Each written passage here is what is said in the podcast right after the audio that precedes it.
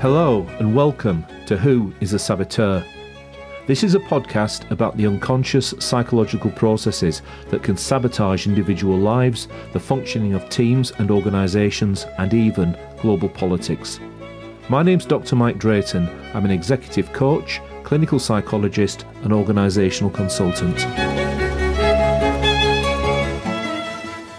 Do you ever feel that you haven't got time to think? Do you ever feel that life and experiences are just passing you by because you spend much of your day firefighting? This is a common problem with most, if not all, of my leadership coaching clients. Here's an exercise that I've shared with some of them to help them slow down and reflect on their day or week.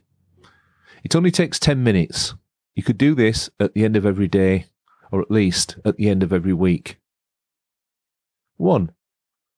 Sit down somewhere quiet. Make sure that there will be no interruptions and take a deep breath to quiet your mind. Try and become aware of any tension in your body and let it go. 2. Replay your day or week in your mind.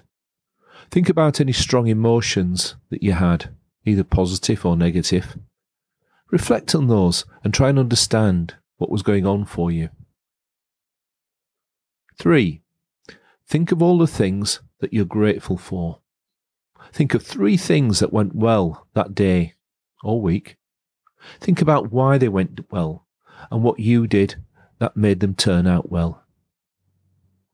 4. Think about the things you found difficult and struggled with. Think about what you might need help with. Where can you get that help? Who could you ask? 5. Think of your family, friends, and colleagues. What do they seem to be struggling with or find difficult? What could you do to help them, to help them have a better day tomorrow? 6. Reflect on anything you did today or during the week that you regret. What mistakes did you make? Were you unpleasant to anyone? Do you need to say sorry to anyone? If you could turn the clock back, is there anything that you would have done differently? 7. Think about tomorrow. What's the one thing that you could do that might make tomorrow a better day? Maybe you could remember to take a break at lunchtime. Perhaps try and be a better listener. Maybe you could try to be better at saying no to people. By doing this short exercise every day, or at least every week, you'll find that when you do, you'll have far more perspective on life and on your career. Everybody I've spoken to who has tried this exercise has found it to be incredibly valuable.